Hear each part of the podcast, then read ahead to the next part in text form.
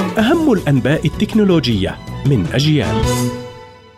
أهلا بكم في موجز لأهم أخبار التكنولوجيا من أجيال.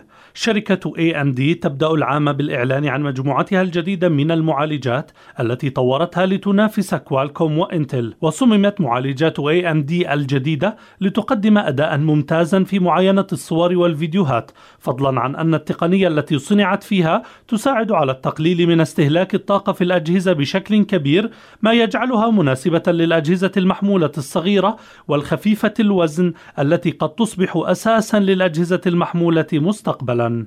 شركة Lenovo تكشف عن حاسب مميز محمول طور ليسهل على المستخدمين الأعمال المكتبية ويكون مناسبا لمصممي الجرافيك بنفس الوقت. ويتميز حاسب ThinkBook Plus بشاشة إضافية مثبتة بجانب لوحة المفاتيح يمكن للمستخدم الكتابة والرسم عليها بقلم ذكي لتعديل الصور أو إضافة توقيعه على الوثائق الإلكترونية. كما يمكن تقسيم الشاشة الأساسية للحاسب لعرض عدة أنواع من المحتوى بنفس الوقت. تطبيق تيك توك يبدأ اختبار ميزة ريبوست التي تمكن المستخدم من إعادة نشر مقاطع فيديو كان قد نشرها متابعوه دون الحاجة لتحميلها.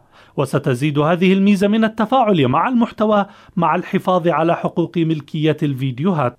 نظارة أبل جلاسز المرتقبة ستصلح للاستخدام من الأشخاص الذين يحتاجون إلى تصحيح نظرهم من خلال عدسات يتم ضبطها لتصحيح رؤية من يرتديها لتعمل كنظارة طبية. ويحدث هذا باستخدام حزمة من عدسات كريستالية سائلة يمكن للمادة السائلة داخلها تغيير خصائصها الضوئية عندما يمر تيار من خلالها. وسيتمكن النظام الذكي في هذه النظارات من تجاوز عقبة كبيرة تواجه تقنية النظارات الذكية وهي المستخدمون الذين يرتادون نظارات طبية عادية إذ أن استخدام النظارات الذكية فوق النظارات الطبية يعتبر أمرا غير مريح. وتعين على الشركات المصنعة تقديم نماذج مختلفة بمعايير مختلفة أيضا لتناسب هؤلاء المستخدمين. إلى اللقاء.